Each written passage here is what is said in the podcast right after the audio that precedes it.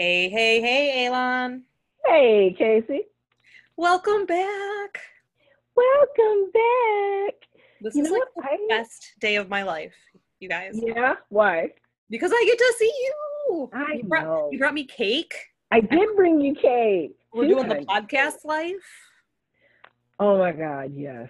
Oh my god, my life is so good right now. That makes me happy. I recently, I recently had sex With a real man. with a real man. Yes. It had been months. My, my vagina is so happy.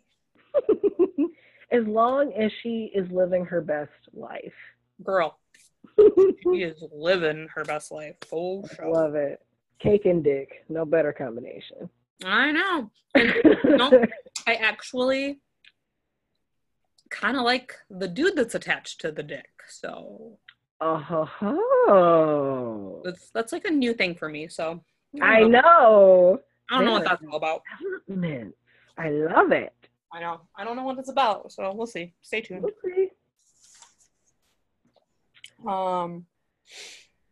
Yeah. So I'm just like hanging out in my hot dog hurricane over here. That's the best. Living Hot dog hurricane. Mm, Um. I've been interviewing for a job. Yes. I'm supposed You to go for a third interview and a tour next week. So Oh hell yes, my Hopefully- girl. hopefully soon I'll I be back um, yeah. in the business of stabbing people for a living. Fingers crossed. Yeah. That makes me really happy. I didn't realize you had gotten the third in the tour. Last we talked, it you were about to do the second. Oh yeah, I so I nailed the second interview. Well, yeah, I know that now.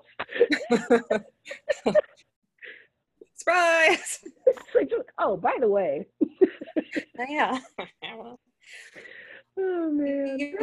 I'm, I'm quarantine really life, so it, everything kind of blends together. And I just think I've I think I've told everyone everything. And it turned out right. And plus, like, our concept of time is very loose right now. Yeah. Yeah. hmm So it's like I wake up. I woke up this morning and had a panic attack because I totally thought it was Friday and I was late for work. Oh, I hate that. I hate when that happens. Oh my god! I sat up and I was like, "Shit!" And then I happened to like catch my breath and look down, and I'm like, "Oh wait, it's Saturday." Okay. Every now and then I have this dream where I am transported back to high school and I wake up late for school. yes. And it's like some kind of important day mhm. and I'm just freaking the hell out. So yeah, Oh, the human brain. 20 years later, Right. Mm-hmm. it was supposed to be my 20 year uh, reunion this year. Oh, I know. Getting old sucks. I think. Yeah, this year would have been our 15th. God, you're such a little baby. I am. Oh,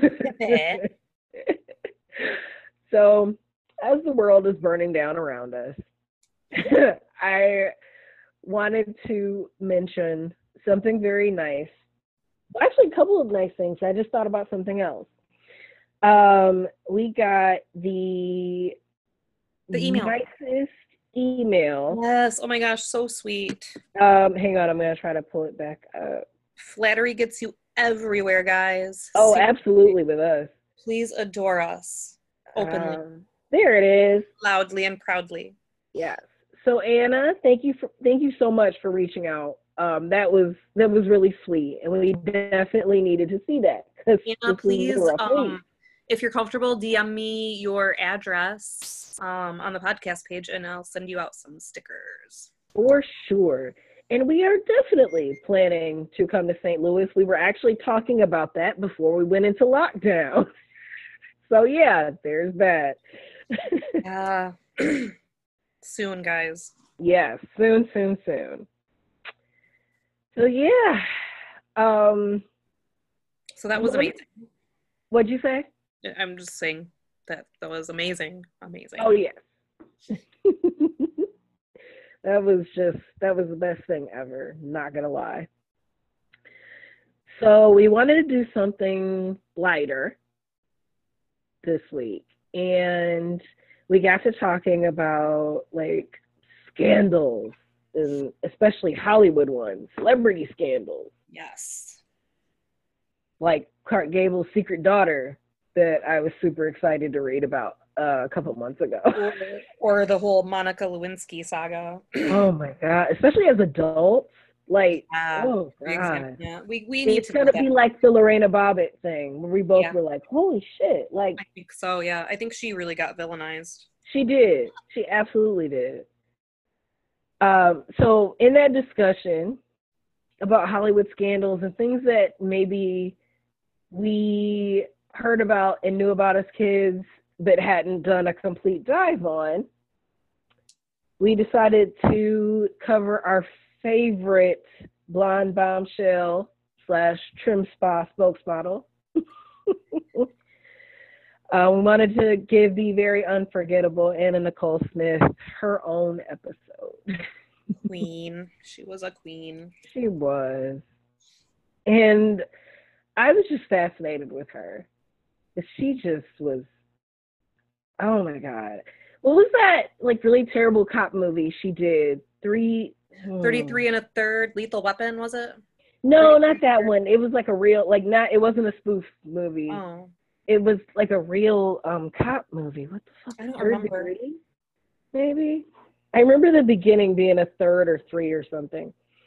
Um, but I remember watching that at my aunt's house on Thanksgiving one year because that's what we did um, when when I was younger and my dad still lived in Lansing. We would do Thanksgiving at my aunt Diane's house Mhm. and we would watch either it would be Baywatch or some other movie or show that took place somewhere warm. Why Baywatch Oh, Baywatch was her show. Oh, um, I don't know. I think she might have had the hots for the Hoff. did you know that my uncle Ed was on an episode of Baywatch? I did not know that. Yes. Huh. Yes, he his son was embarrassed because he was a little person and then he drowned and the son was super guilty, but then he lived.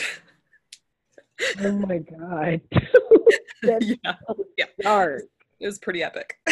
Yeah, I believe it. he had a mustache and it was terrible. That's amazing. That makes me really happy. I cannot believe I never remembered that until right now. The weird There- oh. I have repressed because of Ed Gale. I found it. It wasn't third something. I think it, it was maybe just three was in the synopsis, but it was Mhm. called To the Limit. Oh, okay. It was a top movie, because like an action the- movie. Because she was in the 33 and a third movie too. Yeah, she was. I just hadn't. I don't. I hadn't actually seen that one. Oh my God. Well, you to rectify that. I do ASAP. Um. So yeah, I I loved her. I loved her show.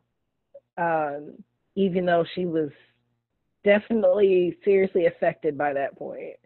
That Um, show made me very sad for her. yeah i just i think i i took comfort in knowing that like her son was still coming around like Yeah, just, you'll find out later though, like that's kind of what led to his downfall. yeah i believe it Because it was pretty traumatic for him because he was going to high school at the time. he was in but yeah all the kids are jesus Yeah. yeah that would have been awful. Kids are the fucking worst. Oh, yeah, for sure.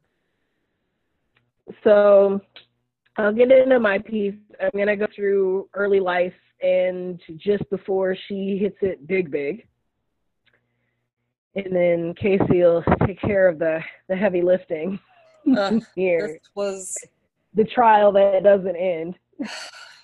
It's like I wanted to do a fun story and that just sucked the fun right out of it. i'm sorry It's okay. It's worth it to tell the story. True. So, just as a heads up, Sis went by like a handful of different names, personally and professionally, and uh, we're gonna keep it as clear as we can. Um, all right. So Anna Nicole, born Vicki Lynn Hogan, was born in Mexia, Texas, uh, November 28, 1967, to her dad, Eugene Hogan, who was straight up a piece of shit, and her mother, Virgie Arthur. Or, I'm sorry, Virgie Arthur. I can't remember. Who was also a piece of shit. Also, yes. Honestly, concurrently pieces of shit. Mm-hmm. Um, so her parents had a pretty volatile relationship and they divorced really early. Um, Vicki Lynn was wasn't even two yet. So after the divorce, her father just straight up left, like pulled up stakes, he's gone, and left Vicki Lynn to be raised by her mother, who was a sheriff's deputy, and her aunt, who worked at a state school for special needs children. So we cut to 1978. Virgie has gotten remarried to a man named Donald Hart. Afterward, the girl formerly known as Vicki Lynn Hogan changed her name to Vicki Lynn Hart, which actually was mentioned as a Nikki Hart also. So I don't know exactly what the case was there. But it? yeah. Yeah, yeah. So Vicki Lynn grew up in Houston and stayed there until she entered high school. At that time, she was sent back to Mexia to live with her Aunt Kay permanently. It wasn't entirely clear what happened there. I know that uh, there were some conflicts between her and her mother, and her and her mother and whatever husband she was on at that point. Yeah. So, as I just mentioned, Virgie remarried four more times between 1971 and 2000. And I really feel that affected Anna Nicole later in life too. So, yeah. So she ends up getting sent back to Mexia to live with Aunt Kay permanently. The aunt lived in a really modest two bedroom home along with her three children. And altogether, they struggle financially. Um, there are a couple mentions of uh, Vicki Lynn and her cousins going without heat, and the kids having to wear flannel pajamas under their clothing during the winter. Um, in the you know once they gotten home, and sometimes having to steal toilet paper from public restrooms. Wow. So shit wasn't great. Which I mean I can imagine.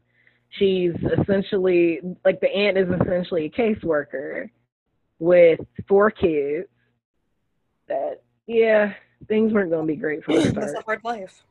It is. It's rough. So, Vicki Lynn began her freshman year at Mexia High School, which did not go well. I'm sorry, Mexia High School. Her grades were poor and she frequently missed class. Um, she skipped a lot or just flat out didn't go. Uh, unsurprisingly, Vicki Lynn failed her classes and dropped out in what would have been her sophomore year of high school uh, after getting into a fight. So instead of going to school, she spent her days tooling around with her bestie, Jolynn, in her white Ford Cobra. Jolyn. hmm Did you know that's my original middle name? I did not know that. And oh my God, I love it. I Yeah. love it. I, in a former life, was Kayse Jolyn Gale, Oh, wow. which is Ooh, why when I got married, I dropped it and kept Gale as the middle name. hmm Yes, you're welcome for that trivia. Let's never talk about it again. that question is going to be on Jeopardy one day. That's Uh, why, that's why Ed calls me Kayse Joe. What? that makes way more sense Mm-hmm. because I did not know why and just said, okay. Yeah. Now you know. so, since school was no longer an option, our girl needed to still make a living, and Vicki Lynn got a job at a local restaurant, Jim's Crispy Fried Chicken. Ugh, don't do And it. Crispy was spelled with a K. So, picture this teenage girl, tiny Texas town, working at a hole in the wall chicken restaurant. With Captain Spaulding. she wants more. You know, she wants to be a star. Most of all, she wants out. Right. Just to nail the idea home and to give you a a snapshot of her at, you know, 17 years old. Vicki Lynn was known to travel with Marilyn Monroe movies as well as Jayne Mansfield movies in her bags. She aspired to be just like them. While working at the restaurant, she becomes close with the cook, Billy Wayne Smith. Billy was unfortunate looking, but apparently a decent guy, so there's that. And for reference, I kind of want you guys to picture the squeaky voice teen from The Simpsons. Oh, Okay. So, So- now add like this massive, chunky bowl cut, like reminiscent of a coconut, and eyes that are just a little too far apart. Boom. That's Billy Wayne. That's him right there.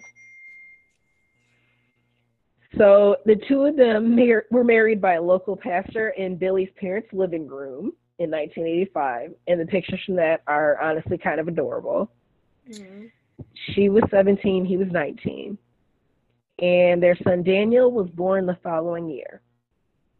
As a married woman, Vicki Lynn was now going by Vicki Lynn Smith. And in the early days, the marriage was fine and the two were completely enamored. And they were honestly a pretty sweet little family. Unfortunately, that did not last. Never does. Mm-mm. So Billy and Vicki Lynn separated in 1987, and after that, Billy basically fell off the face of the earth, like he just didn't exist anymore almost. Mm. And in an eerie recreation of her childhood, suddenly Vicki is a single mother at a young age. With a renewed drive, she started looking for work to support, to support herself and Daniel. And she found it as a Walmart cashier and then as a server at Red Lobster. Unfortunately, her lack of discipline and knowledge of budgeting meant she was spending kind of frivolously and wasn't able to save up anything for their future. So I want you guys to understand like Vicki Lynn was not stupid and she just knew that school wasn't for her and that she had bigger ideas. But she knew that in order to get ahead, she needed to make much more than server money. She wanted to model herself after her heroes and get ahead in life, but also knew in order to do so, she had to be a bombshell. Yep. She was a beautiful girl, but didn't quite have the shape. Right. So she began in she began a pretty intense diet uh, to set her up for success as a screen-worthy beauty.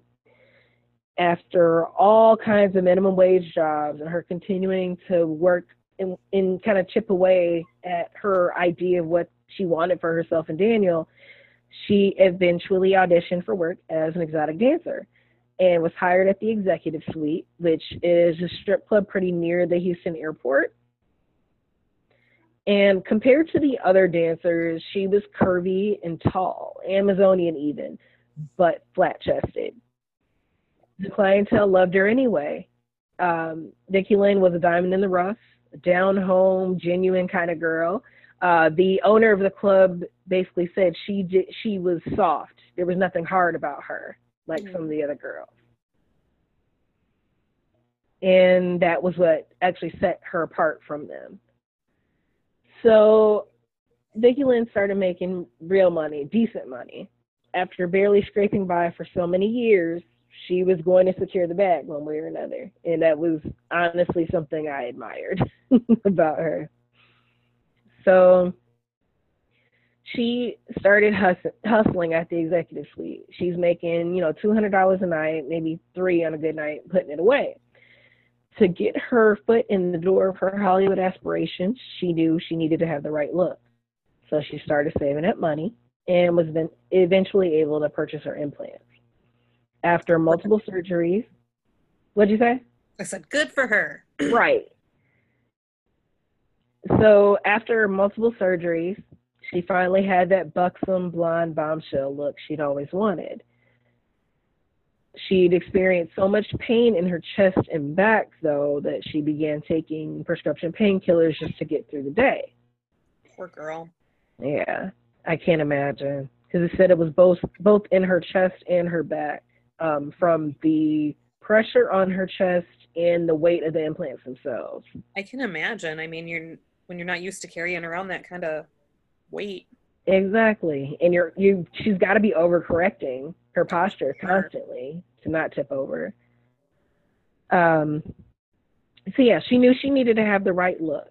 So she got everything together, was able to deal with that pain by taking her taking the pain meds and sometimes mixing it with a drink or two at work because that's just the culture. But the pain aside, the implants were the key to her being hired in at the most one of the most upscale clubs in Houston at the time, Rick's. The dancers there made usually around 600 a night, and the club was frequented by the rich it was working at Rick's that ultimately changed Vicki's entire life. So while she's working at Rick's, her boyfriend at the time, who was a bodybuilder named Clay Spires, and you guys have got to take a look at this dude. He is built like Kingpin from the Spider-Man movies. Like dude is all neck. It's insane. Um anyway, uh, but yeah, he submitted her photos to Playboy, and the world opened up. Vicki Lynn was invited to a casting call, and her test shots were approved by photo editor Marilyn Grabowski. And I don't know if you guys watched that. Um, what was that show on E that uh, about Hugh Hefner's girlfriend? Oh yes, what was it called? Girls Next Door. Yes, thank you. I loved that show. Me too. And that was that was my shit. Kendra was my girl. Loved her. Oh, no, I liked Bridget. Bridget is adorable. She was so normal. Yes. I'm like, see, I can hang out with her. Mm-hmm. But yeah, early in the show, we are introduced to Marilyn Grabowski, and I remember her as being pretty, but also reminding me of Miriam from Monsters Inc. Just a little bit. Yeah. But yeah, she's very no nonsense. And you could tell like she's dealt with Hugh being gross to her and she's just Yeah. like, Yeah, fuck this. She she runs a tight ship. Anyway, it was at that point Vicki Lynn received an offer to pose on the cover and her long awaited fame finally began to materialize. Get it, girl. Yes. Also, she got seven hundred dollars for that, so I'm I'm happy for her. that was Yeah. worth it. It was a decent chunk back then. Mm-hmm. So, um, while she was at the, well, so at this point she is um, working at Rick's, right? Yep. So, Kayse will take you through how that developed for her.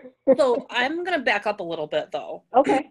Um, and for a second, we're gonna talk about James Howard Marshall the second. hmm So this dude was an old school Texas oilman, like you know, big hat, big wallet, like dude bro kind of guy. Um, he was also an attorney and a teacher who just hap- so happened to own 16% stake in Koch Industries. Holy crap. yeah. Okay. Um, so he was born in Germantown, Pennsylvania, and attended George High School, which was a very fancy private Quaker school. Ooh. And he went on to do his undergrad at Haverford College, where he studied liberal arts. Mhm. And he graduated from Yale Law in 1931. From 1931 until 1933, he served as the assistant dean at Yale Law. So this dude has some big cojones because you don't just you don't just graduate from law school and then become the assistant dean. Like he must have been. He must have been pretty special. or a Bohemian Grove attendee. Yeah. Uh, we're just gonna we're just gonna leave that at that.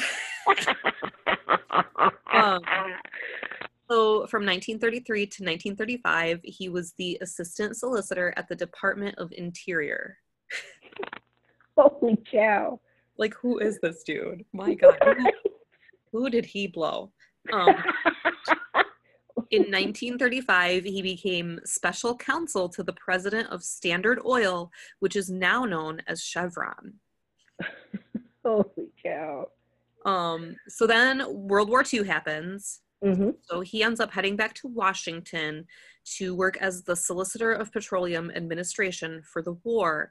And he actually worked to help develop the wartime energy policy for the United States. So, Gosh. dude was sort of a big deal. Yeah, he was.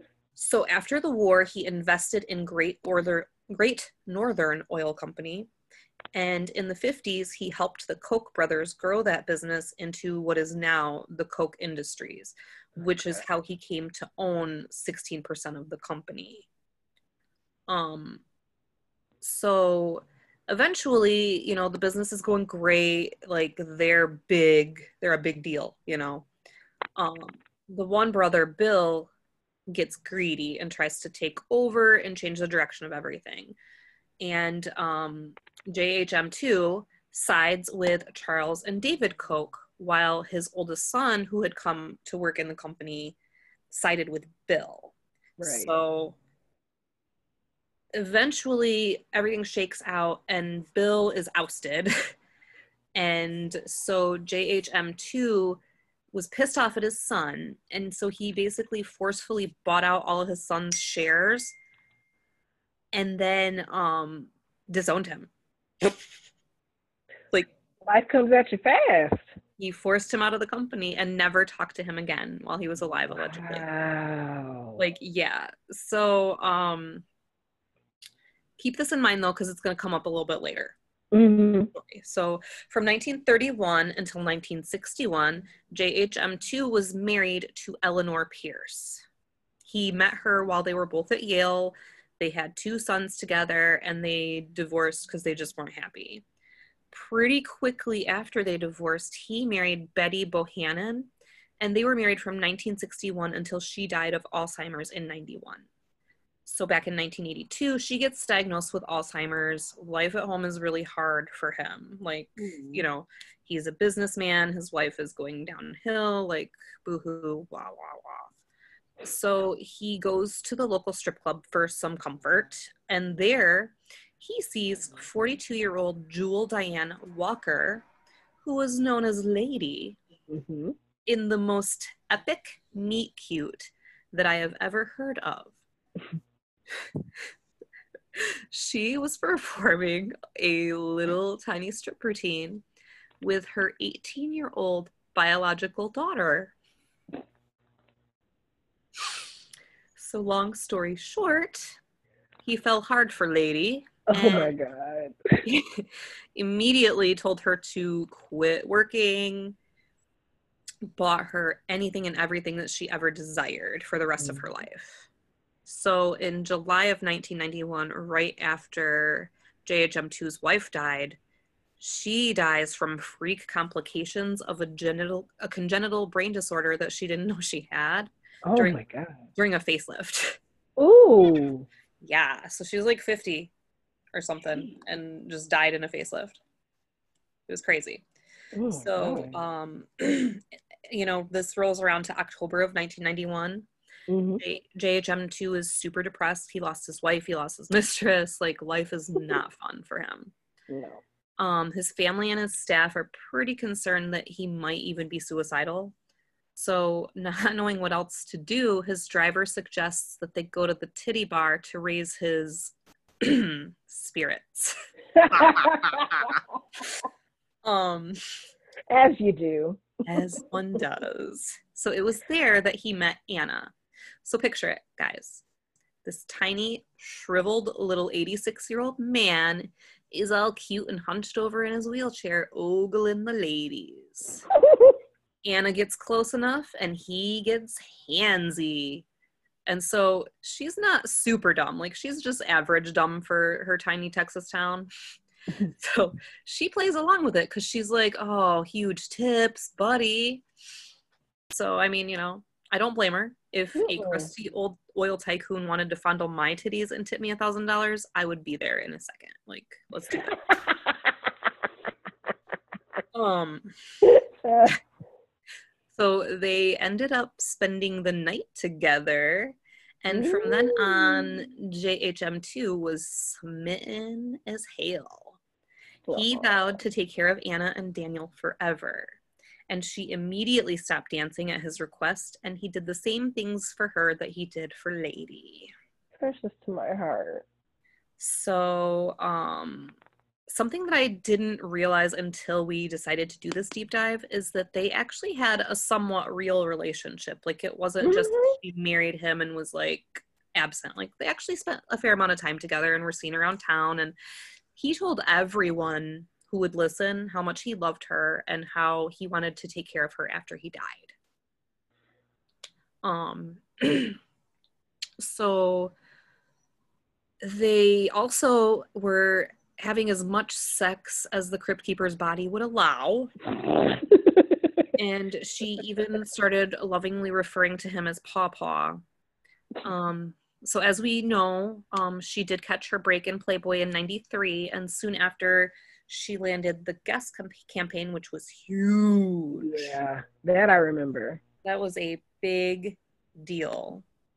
Like there was this giant ass billboard in Norway that was like causing traffic accidents and they had litigation to see if it was like too like scandalous to have her up there because she oh was so, God, I 'cause love she was so so curvy. It's fantastic. Fun fact for you. Mm, mm, So, um, I actually read this amazing piece in New York Magazine by Dan Lee that was called Papa and the Lady, I think, or mm. something along those lines. Um, but they did spend a lot of time together. Um, like I said, they went out a lot. Um, on June 27th, 1994, she married him. He was 89 and she was 26. After their ceremony, she immediately jetted off to a photo shoot.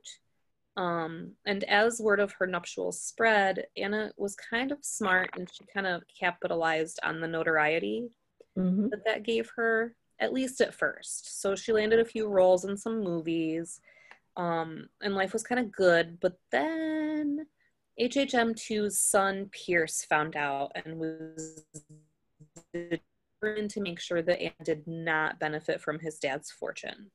So he does this like old trick, like you see on the soap operas, where he brings his dad this stack of documents, and his dad, being a million years old and blind as a bat, just entrusted his son to inform him of what the documents were. Pierce lies, and dad unwittingly signs over power of attorney and all the rights to everything, just because Pierce is a fucking dick. He is. So, um, in January, Anna would come visit. Um, and they had seen each other back and forth in between too, but um, in January she arrives and JHM2 is uh, on hospice. He has um, stomach cancer and pneumonia. Oh. And um, he had an NPO order, which, um, for those who don't know, means nothing by mouth. But Mhm. for some reason, she decided to feed him soup, and he ended up aspirating and had to be revived on his way to the hospital. Which I question because if you're on hospice, why would they? they wouldn't have bothered. So I don't know, but that's how that was reported. So Hmm. that's how I'm. I didn't know about the aspiration part. Yeah. So then he was in the hospital, and um, Pierce swooped in with his power of attorney and basically was like, "Anna, you're cut off." He like took her car, sold her houses that were bought for her, like, just was a real asshole. Yeah. Um, so on August 4th of 1995, JHM2 died, and Pierce and Anna were in such a bad spot that they each ended up having separate funerals for him.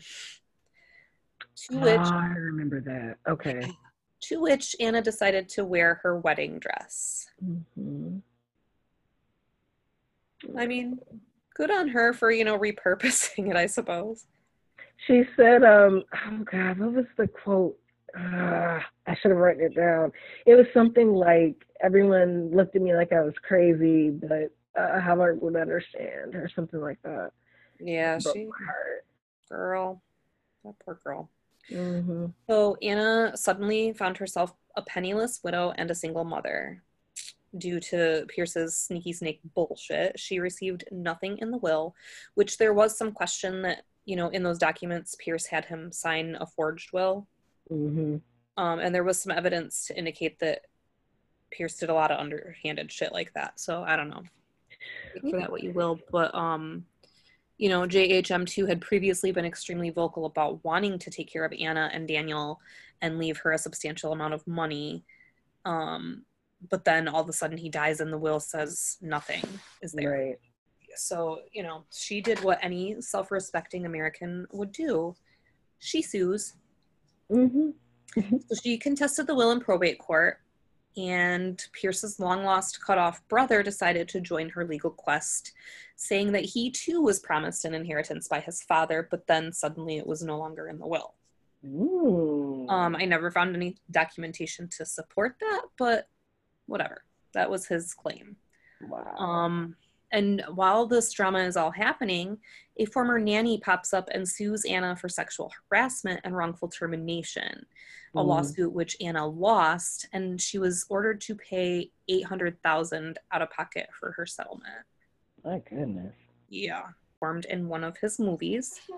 Um, while living with Ray, she becomes super depressed and falls back on the old standby of pill popping to cope, and started binging on food. Pretty Mm. quickly, this all spiraled out of control, and Anna intentionally overdosed. She was placed on life support and was in the ICU for some time, and doctors were not sure if she would even make it. Like, it was bad. But she did end up pulling through, and once she was recovered, Ray convinced her to check into Betty Ford for treatment. When Anna was there, her mom actually showed up for her for once and showered Anna with a bunch of attention that she'd never really gotten before. And when she was there, she promised Anna that she would return for Thanksgiving, but then Thanksgiving rolls around and she just doesn't show up. Um, Anna was pretty hurt by her mom's snub and vowed to never speak to her again.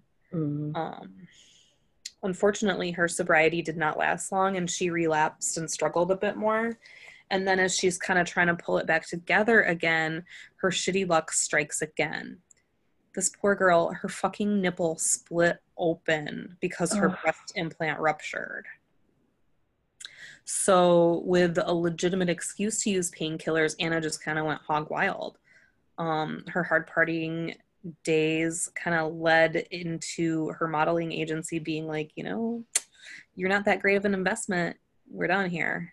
So Anna's pretty desperate and she ends up finding a small legal firm that she ends up signing with. And it was there that she met Howard K. Stern. Howard is this nerdy little lawyer dude who was head over heels in love with Anna. Like he followed her around like a lost puppy dog. Mm-hmm. Um, Stern's firm handled all of her contracts and her legal affairs for her. And pretty quickly, Anna and Howard developed a really bizarre codependent friendship. Um, okay, so on October 6, 2000, the US bankruptcy court ruled that Anna was entitled to $449.7 million as well as $25 million in punitive damages. With the bankruptcy finally behind her, the probate case the probate case was finally able to move forward. The trial resumed. Pierce's attorneys did their best to drag Anna's name through the mud. They really did a great job driving home the fact that Anna was to be perceived as a predator for preying on this weak old man. Um, when they probed her about her sex life, she said, quote, it wasn't sexual in the oh baby, oh I love your body type of love. It was a deep thank you for taking me out of this hole, end quote. Hmm. The trial lasted an excruciating five months, and they voted unanim- unanimously in Pierce's favor. The bank ruling, the bankruptcy court ruling, though, superseded the probate ruling, so Pierce had to appeal that to the U.S. District Court. Um, and he kind of argued that bankruptcy court did not have jurisdiction. District Court, though, agreed with the bankruptcy court, but they did ultimately decide to reduce Anna's award to 88 million because multiple people stated that's what um, her husband had intended to leave her. Hmm. So um, Pierce was a greedy son of a bitch and decided to once again appeal, which is, you know, always a good choice. Ugh. He's so Oh. trash. He was fucking trash. That poor So, when we talk about the early 2000s and reality TV, reality TV was like everything back then. Oh, absolutely. Um, like everything. Like I can literally remember when Anna Nicole's show came on and how huge it was. Like it was Mhm. the most popular debut um, on E's history at that time. Like Yep. it was a big deal. So it debuted on August 4th of 2002 on E, and it lasted like two and a half seasons. Um, it focused on Anna and her band of Merry Misfits and how they kind of navigated the aftermath of Anna gaining a ton of weight and getting dropped by her agency. Um, and how she like struggled with finding work and whatnot. Um, the show was canceled due to a massive decline in viewership after those seasons. Um, like it went from being the most popular show ever to like 70th, Mhm. which is sad. Um, Yeah. after the series wrapped, she kind of became the public face for TrimSpa. And this poor girl was like constantly being tormented in the media. Like, um, at one point, she gets interviewed by Howard Stern and he like calls her a fat pig or some shit like that and like Mm. literally makes her cry Oh. because he's a fucking dick, but whatever. Um, but that's like the treatment that she received from everyone all the time. Like they they did not view Anna as a person. Like they just viewed her as some commodity that they could just be shitty to and about. And it's just sad. Like, Mhm. you know, girl had issues. She didn't need the abuse. Right. So, all right, I'm gonna get off my soapbox now. back to this boring ass litigation. um, 2005 rolls around, and the U.S. Court of Appeals overturned the lower court's rulings. Of course, Anna Nicole's team appeals to the Supreme Court, and at this point, Anna was like exhausted and she's ready to give up the fight, but everyone around her is like, dude, you've come this far. Like, why Right. give up now? So she's like, what the fuck ever, let's do this. Um, and she persisted. Um, around this time, though, Anna really had kind of started to focus on her body because she was so dependent on that TrimSpa contract. Mhm. So she ended up starting taking these injections of vitamins and growth hormones in her backside to help kind of facilitate the weight loss and right. speed the process up a little bit. And uh, she ended up losing about 70 pounds and got this new boyfriend named Larry Birkhead. And life was pretty fucking awesome for her. Like, she looked great, she felt great, you know, hot boy toy, you know, whatever. Um, they met in May of 2004 at some kind of major Kentucky Derby party, which is apparently a huge deal down there. Mhm. Um, and they had this kind of tumultuous whirlwind romance, and they moved in together only after like a few months. Like it was super fast. okay. Um, so they lived together in this like pretty modest house. Um, and it was just a really bizarre arrangement because, you know, Daniel, Anna's son, lives there. And he's like at the end of high school, early college around this time. So it's just, you know, and he's super sullen because he, um, Howard K. Stern also lives there and sleeps on the couch. Good and- lord. Howard and Daniel don't get along very well. Like it just was a hot fucking mess. It sounds like. Ugh, Um, sounds mi- Anna was struggling hard. She had suffered a miscarriage and became pregnant again really quickly afterwards. But she continued her pill addiction full force. Like Larry and Daniel would kind of flush her stash. She would flip out, get violent, and then just go buy more drugs. But then sometime around her fourth month of pregnancy, a switch flipped and she became super paranoid that she was going to lose the baby. So she just stopped everything cold turkey. And that sent her into a pretty severe withdrawal period. And she ended up being admitted to the hospital to be stabilized. And when she was discharged, she went straight back to her doctor and got more prescriptions Jesus. it was kind of then that her relationship with Larry Birkhead hit its breaking point because he's like, You're pregnant with my kid and you're like poisoning yourself. Like, Right. knock it the fuck off. Wow. Um, so they split. And it was also around this time that her son Daniel had started drinking to cope with like the stress of his life. Mhm. Like his life was not easy for a kid of his age. Um, and for the first time ever, he started fighting with his mom, which was really hard on him. yeah, Um, they were so close. they were so close. Um, so then, you know, this brings us to the summer of 2006. Anna was super burnt out from being heavily pregnant and the center of the media circus that was her life.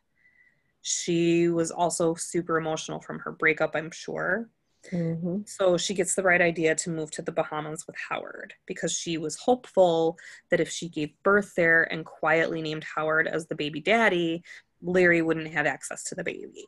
Oh, okay. So Daniel decided to remain in California and he was very vocal about his concern for his mother. And he became so stressed out that he ended up having a mental breakdown and was diagnosed with depression and anxiety upon admission at a hospital. Um, on September 7th, 2006, Anna gave birth to Dannielynn Hope. Um, her son Daniel arrived in at the airport at 10:25 p.m. Howard picked him up, brought him back to the hospital. They were seen on security cameras looking fine and happy. Like there was nothing seemed amiss hmm he ended up meeting his new baby sister and him and his mom and her snuggled in the bed together and he was seen by nurses helping his mom to the bathroom a few times during the night uh, the last time being around six in the morning at that time the baby was put in the little bassinet and him and mom kind of laid in her bed together and snuggled and took a nap um, Anna awoke at some time around 9:30 and realized that her worst nightmare had come true. She reached out to touch Daniel and he was cold and gone. Goodness. He was already cold and gone. Um, they did try to code him for 30 minutes, but there was really nothing that they could do for him. so they pronounced him dead. Um, after his autopsy, it was revealed that he died of an accidental overdose. Um, Anna understandably lost her mind. I mean, I can't imagine. Yeah, her baby. At the funeral, she freaked out and tried to take him out of his casket, and they ended up having to sedate and restrain her. Oh my god. after this happened, she was basically like a zombie. She slipped into a miserable existence. She would barely eat, she popped countless pills, and just would sit there staring and hold the baby. Like, that's all she would do. Mhm. Um, so obviously her body grew really tired of the abuse that she was inflicting upon it and she ended up contracting a major infection from several abscesses that she developed in her buttocks remember all the weight loss that she had lost and the vitamins and growth hormones yeah oh my god. apparently she developed a really nasty infection. Mm. Five months to the day after her son Daniel's death, she was in Florida with Howard attempting to purchase a fancy boat. And she developed a super high fever, like 105, and just took a bunch of pills and went to bed. Mhm. And unfortunately, she stopped breathing. Um, after she passed away, there was a huge media frenzy. Like this was a big deal. Um and then the shit show really commenced because like her mom and Howard Stern got into a battle over her body and that wasn't even figured out for 6 entire days. Oh, okay. I remember that. Yeah, um Howard Stern ended up winning and he ended up having her buried next to her son Daniel obviously because that's what she would have wanted. Right. Um, and that's kind of when the shit show went like into the stratosphere. so now they're in the Bahamas, Anna's dead, and Howard has Dannielynn. Mhm. And he's trying to say, Oh, I'm the baby daddy. Right. And Larry Birkhead's like, no, I'm the baby daddy. And so they were trying to prove paternity, and literally, like, men just started coming out of the woodwork claiming that they were the dad. Like, ridiculous people, like Zsa Zsa Gabor's 90 year old husband or whatever. Oh my god. Came out and was like, I'm the daddy. like, what is this? I am the dad. Um, I am so high. okay. So anyway, DNA determined that Larry Birkhead was the father. Obviously. So Larry steps up and does the right thing. He gets custody of Dannielynn and he takes her back home to Kentucky and raises her with his family with a normal life. Mhm. Um, he usually like releases updates to the media like once a year around her birthday. And this little girl is stunning. She is literally the perfect balance of her mom and dad. She was such Oh. a cute baby. I'm not surprised. So Anna's cause of death was eventually determined to be a combined drug toxicity and sepsis as a contributing factor. Mhm. Um, which is just a huge bummer. Like that that's the way it had to end. Fun Mhm. fact, the court case is still ongoing today. Which is absolutely insane. It was Oh literally God. just in the news like a week ago. Um, and I just decided that if you want to know more about that, please feel free to um, Google it because I'm I don't want to. I don't want to talk about it anymore. Oh my god. I didn't realize it dragged on like that. Oh my god. Crazy. So now I feel like since I had to go through the torture of the litigation piece, now you get dad jokes. okay. what does a stripper put behind her ears to make her more attractive? Oh lord. What? Her ankles. Yep, that was what I thought. Yep. Um, what do you call children born in strip clubs? what? Brothel sprouts. Oh my god, I love that. I Uh, absolutely love that one. that Um, one's getting told to Tony.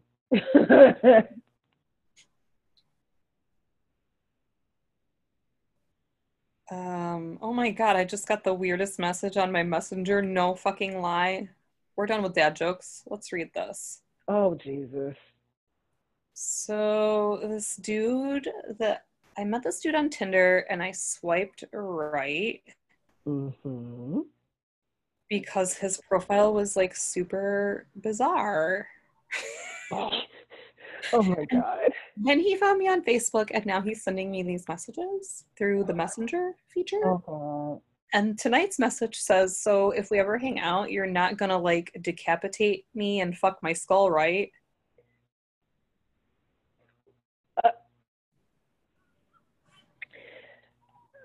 I- This is real time, folks. how do you get there? Like, Oh. Uh. I'm just gonna put nope. That's I think that's the only response that's appropriate. I'm wondering if maybe, Maybe he listen to the Ed Kemper episode. Yeah, or Ed Kemper. Yeah, this is very saying. I, in which case, then okay, that's not as weird. But uh, yeah, that's Uh, okay, so he said not even a little. oh hell. Okay, Um, nah, probably not. I'm not into corpse fucking. I appreciate the offer though. Oh my god, Super honored. super honored. Oh my god. Holy shit. This. Oh, now when you say his profile was bizarre, I don't want to tell you. oh dang. there was Shakespearean style poetry Okay. and a cartoon catfish. Okay. Got it. Oh boy. The poetry that he wrote himself. Mm, okay. Oh. And I was like, I just need to know what this is about, like, because I'm curious. Right. Oh So now I'm having these entertaining conversations at almost midnight while recording this podcast. and read it on the recording. oh Yeah. my god. Yeah, I'm not cutting this either. This is going. No, absolutely not. That has to stay in here. Keep it And this is my life, you guys. This is Oh happening God. right you have such adventures. You know. Hmm. But sometimes I wonder if I need to get a bigger dog or a gun.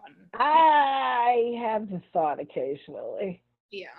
Yeah. I'm gonna have to think about that. Mm-hmm. Or just a small caliber, small caliber handgun somewhere. Or a bodyguard. I need a bodyguard. That's what I need. Get your bodyguard. Okay, now Mm. taking applications for bodyguards slash man candy. Yep, that's a hmm. Yeah, totally. Must be nice to look at. Must love cats and hmm And the meatballs with feet. Mm-mm-mm. But yeah, I don't know. This one made me, I don't know, some kind of put me in my feelings. A I know. I was kind of hoping to like have it be a light thing, and it just, Mhm. you know, I forgot. Like she just was really sad. it's a tragic, tragic figure. I I kind of relate to her though. Like you know, people so misunderstood her. I get misunderstood a lot. Like people think that I'm Mhm. just crazy and psycho, but you know, I have feelings sometimes. She says sometimes. But yeah, I just oh my goodness. I wonder what I wonder what her uh, daughter's gonna be like. Well, you know, this little girl, she's what, like 12 now, 13, something like that. She's probably thirteen, I think. I don't know. I can't math on a good day and No. and definitely not now, right? right not now. Um, but she really is just a beautiful little girl, and her dad is so doting on her, and like they go on um Entertainment Tonight, like when he does stuff, it's a lot with through them, and like oh. he shows like little video updates and stuff and she's just always dressed like so cute and just so put together and you can tell he just he really dotes on her it's very Good. sweet And she gets to have a normal life. yeah and i mean growing up in kentucky horse farms is not a bad way to live No, not even a little. I'm ready to uh, look. not Kentucky, but you know there's um a horse farm for sale in allegan for like 500k let's just buy it and start our commune that would be so nice. I'm just want somewhere I can sit outside for like hours and not see another person for a while. Ugh. who are you telling my neighbors are so close yeah, ours are too. city life hmm I sneezed in our kitchen yesterday and he blessed me. So, uh, yeah. Mm. I have lots of feelings about how close we are. It's okay though. It's yeah, I'm not complaining. He's not a bad guy at all. Just a little loud. Yeah. That's okay. You know, my dog snores super loud. True. Your dog, your dog doesn't smoke cigars outside my bedroom window either, though. Well, we can change that. I don't know his life.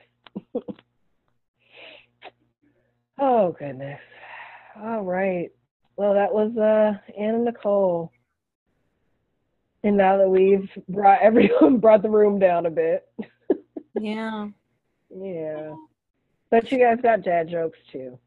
Yeah, we I, I we almost forgot the dad jokes because we are super fucking rusty. Mm-hmm. But you know, it's Been like a month. it's cool. I I got it in there. yes. So, yeah. Hmm. If you guys want to reach out to us, you can find us at SSS Podcast 13 on Facebook, Instagram, and Twitter. Except I am still banned from Facebook for eight days, guys. So. Oh, it's only eight now. Good. I've been miscounting. We're 22 days in. but who's counting? Right. I will be back to wow you all with my memeing skills. yeah, absolutely. She has been uh, sitting into me for me to post and schedule, and it's been a job. hey, I'm just trying to keep them organized. That's the problem right now. I am good at what I do. You are very good at your meme farming. That's what I said. I leave it up to you. I'll just schedule them. All right, yeah. So find us, go buy our shirts. We'll post that link. Well, Élan will post that link again. yes, I will. Um, feel free to send us uh, messages, DMs, whatever. Um, any, you know, be sure to draw our likeness. Um, send that to us. Write Maybe sacrifice a lamb to it. I don't know. Poetry, you. you know. Oh yeah. We're all, we're all about all that. Please. Mm-hmm just continue to worship us and we'll see you soon. um, and like Anna, feel free to send us a message through our website, which is ssspodcast.net. Hell yeah. Mm-hmm. So until next time. Bye. Bye.